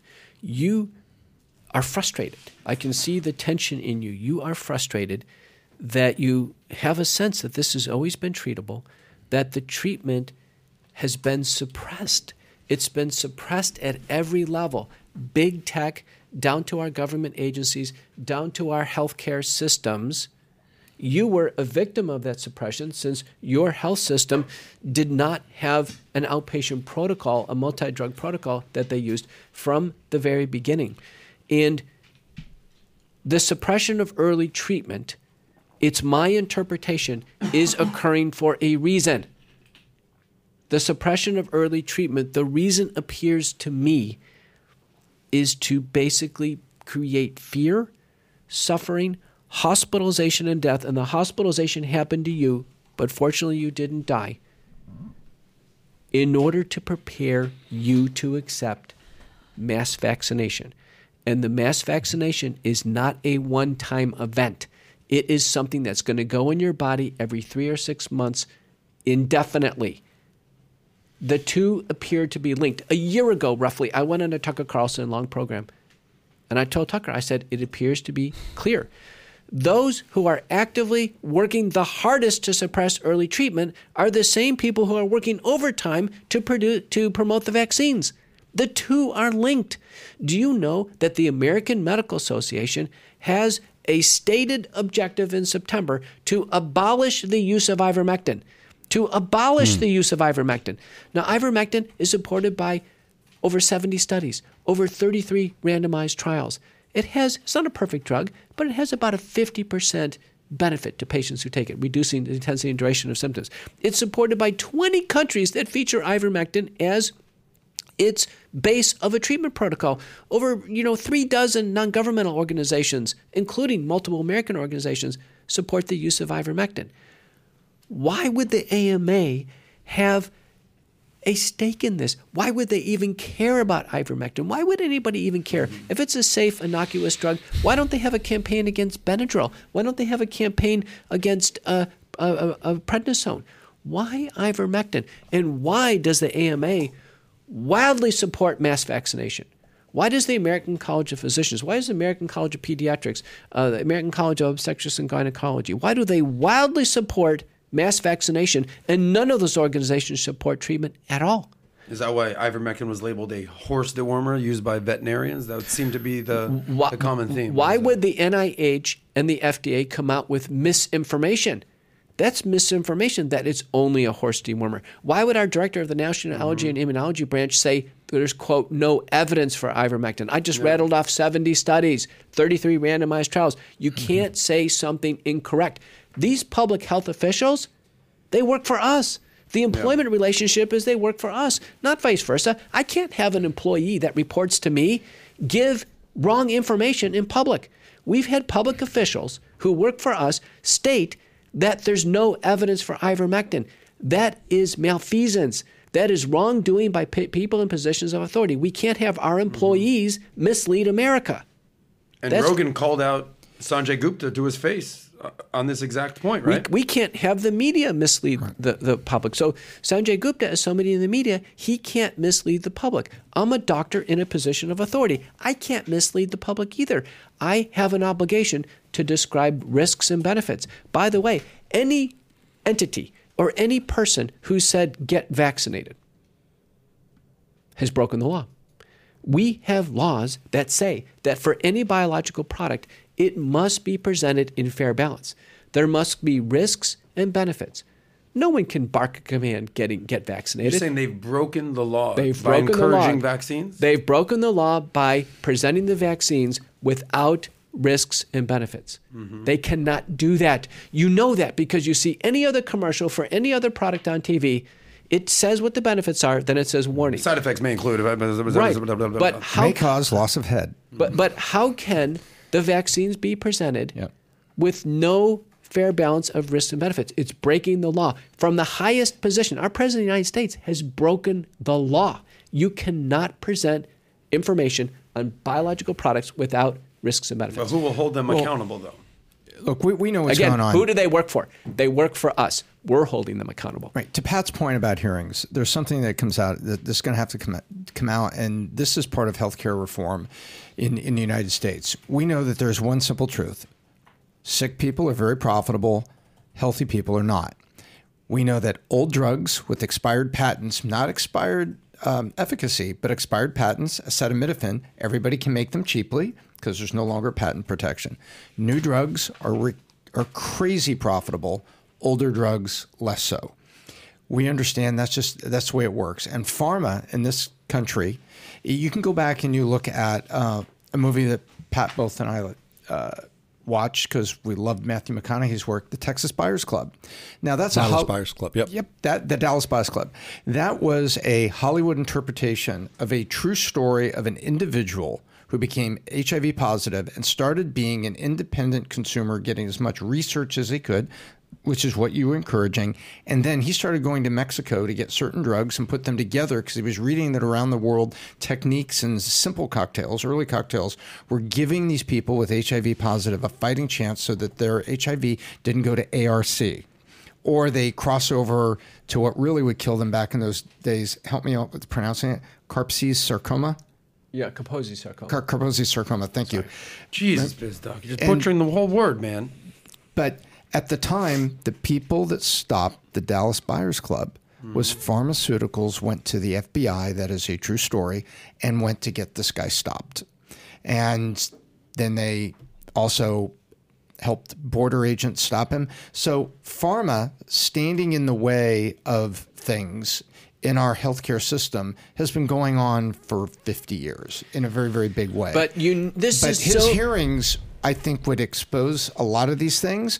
And uh, the origin side, I mean, But this is so unique to I'm COVID. on that page. But COVID is unique compared to all these other things. If I have two patients in the ICU, you with COVID, and the next person, uh, an Afghan refugee with another condition, and I want to use ivermectin in the Afghan refugee because I'm supposed to. Actually, government protocols say I'm supposed to because it decontaminates them from parasitic infections. But I want to use ivermectin in you based on 33 randomized trials and a lot, a lot of good beneficial data in COVID. I can't use ivermectin in the COVID patient according to the hospital, but I can use it in the Afghan refugee.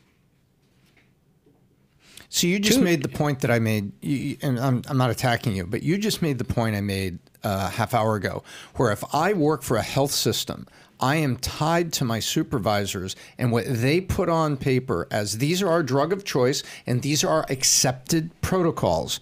But if I'm a physician in private practice, this is another thing that's part of our health in, you know healthcare industry in the U.S. As a private physician, I don't have to make that choice. I can help the Afghan refugee that maybe was brought in by a missionary to my office, or I can help the person that walked in. As a private physician, I'm not tied to that because it's not illegal to prescribe ivermectin. Yes or no? Yes. It's only in COVID, though. So if I have the Afghan refugee and then I have a third patient over here who's got something else, I can still use ivermectin. Uh, you see what I mean? I can use ivermectin for anything I want to. as a private as a private doctor. except but if for I COVID. work for a health if I work for a health system, they say you will be fired if you don't.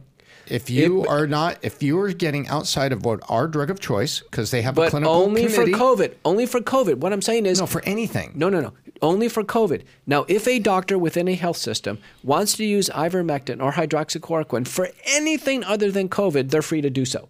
There, there's not a single person that would come up to me. Uh, let's take hydroxychloroquine. That's a very uh, diverse drug. I don't And know if that's and- correct. And I there are want, cancer protocols that are more experimental, and people are told, "Hey, these is what we're using for uterine cancer. This is the drug of choice. This is the protocol we have. And if you're going to be here, this is what you do. If you want to be a researcher, go to a research hospital and get a research position and do experimentals. Listen, I take care of patients every day. I am telling you, I can walk into any hospital in America and I can prescribe hydroxychloroquine for a range of conditions, on label and off label. There is no question. There's no problems.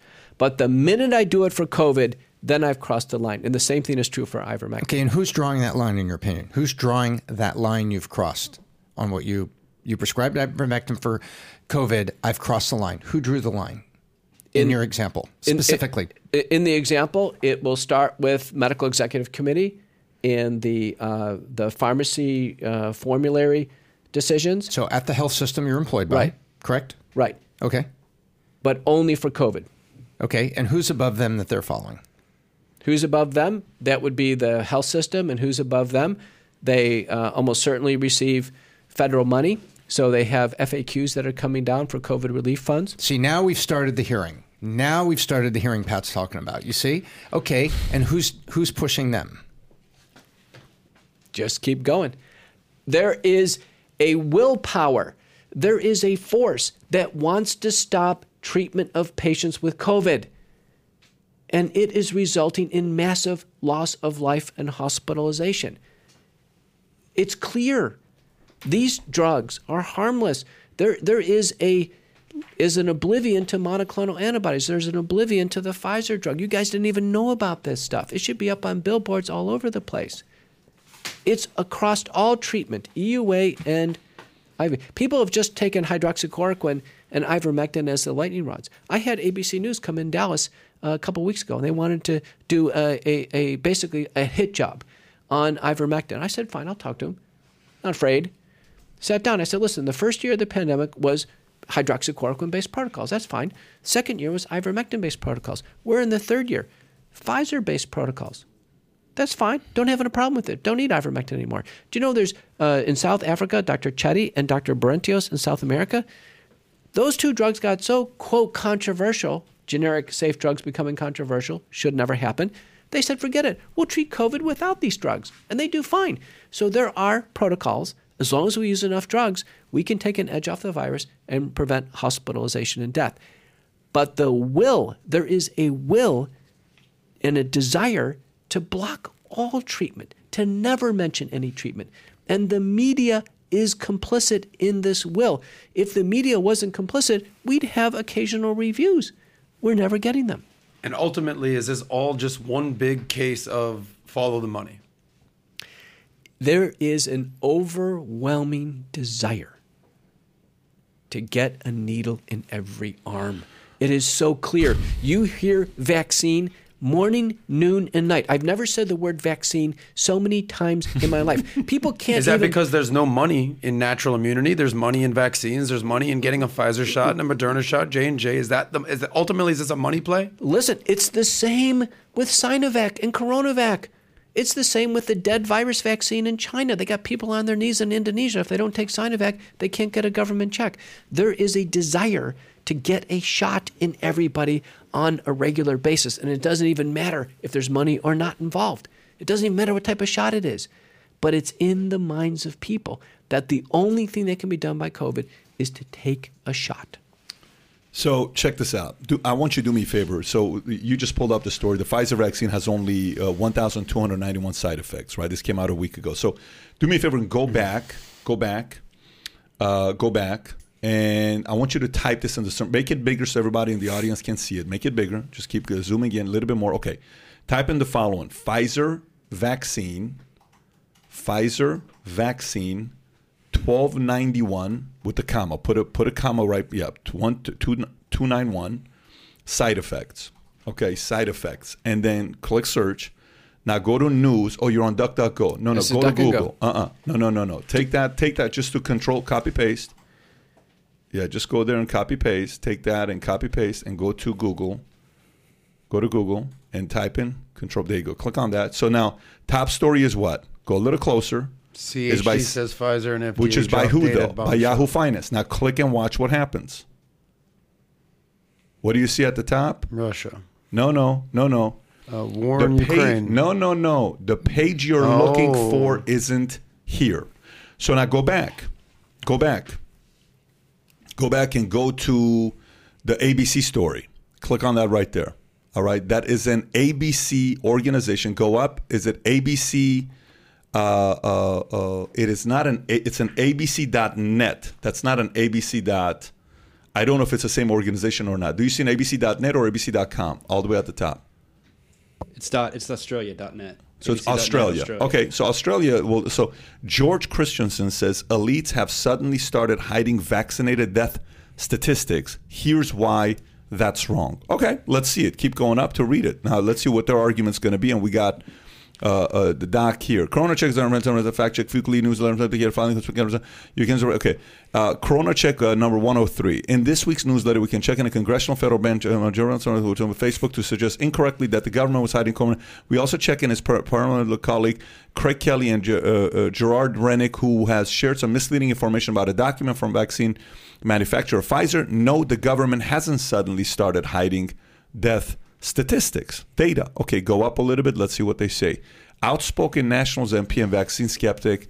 We conceal. Okay, in Facebook, can you get to the point? The post per features a uh, chart taken from a website uh, showing the number of COVID 19 deaths and vaccination status. The chart ends on January 22nd, 2022, after a three week rise in death amongst the double vaccinated people. And just like that, they stopped telling us the vac status of COVID deaths, reads a caption added to the image, but there has been no change to the way COVID 19 death statistics are being reported. In fact, NSW, which currently accounts for 36% of Australia's COVID 19 deaths, was the only state to ever consistently report deaths by vaccination.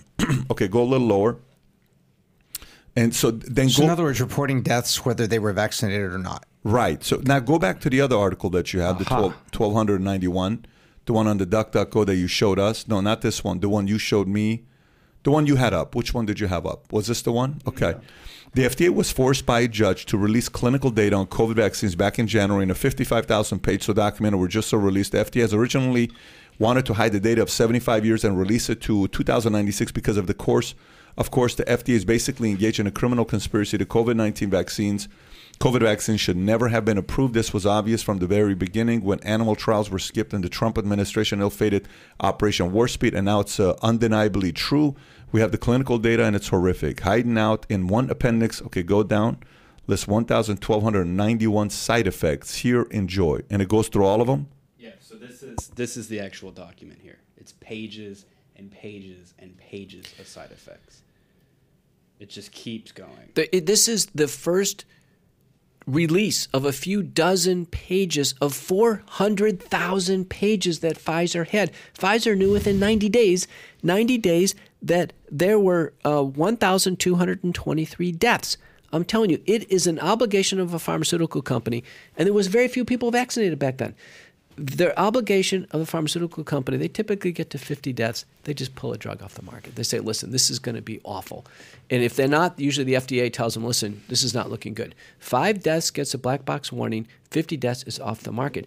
Pfizer had on their books 1,223 deaths, and they didn't say a word. Uh, I don't know if this is true or not, and I don't know what's behind this. I just want a hearing. That's all I'm saying, man. I want I want a hearing. I want people to be up there and put folks like yourself and others to debate, hash it out, investigate. Let's put a uh, uh, hearing behind it and see what comes out of it. That's what I'm interested in. Vox the, story. the, the truth here is not of question. The, these are these are basically court ordered documents, so you know this is true. You know this is true. Pfizer knew about 1,223 deaths. You know this is true because it's a court ordered document, and Pfizer provided it. let's let's have them be held accountable to it publicly and answer for it. Mm-hmm. Let's put the CEO. there. And by the way, have you taken a vaccine? Have you taken any of the vaccines? I've taken every vaccine in the vaccine schedule that's safe and effective that I'm supposed to take, but I have not taken one of the investigational vaccines because I already had COVID. And in me, the risks of the vaccine far outweigh any benefits. And I haven't taken the vaccine because I don't want to lose my life. You haven't taken the vaccine. I haven't taken a COVID vaccine because I don't want to lose my life. Is that good enough? Yeah, Yeah. you have the choice to take it. You have the choice. Yeah. And about a third of the people in the world haven't taken one of these vaccines, and they have a similar desire. They don't want to lose their lives.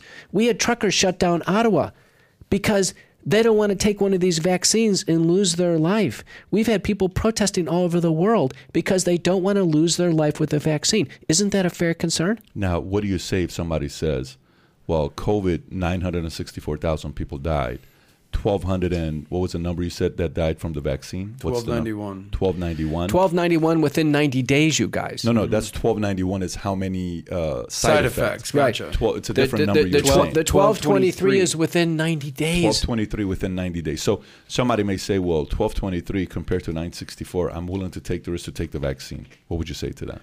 Listen, that's 1223 within 90 days. You know how many people are vaccinated in, in 90 days? Maybe, maybe 30 million. We're up to, our CDC is telling us that they have in their vaccine adverse event Yeah. reporting system 24,000 deaths. They have 24,000 deaths, which occur within a couple days of taking the needle. People walk in 24,000. 24,000. There's a paper by Pantazatos and Seligmann using U.S. Census data and vaccine administration data. The estimate could be as high as 187,000 Americans have walked in and voluntarily taken the vaccine and lost their lives. Now, let me tell you, it's not a one for one. Oh, I'll lose my life with a shot, or I'll get COVID and lose my life. There's an analysis by Kostoff and colleagues that said, listen, if you're 65 years old and you've got a choice, you're better off forgetting the vaccine and taking your chances because you may not get COVID.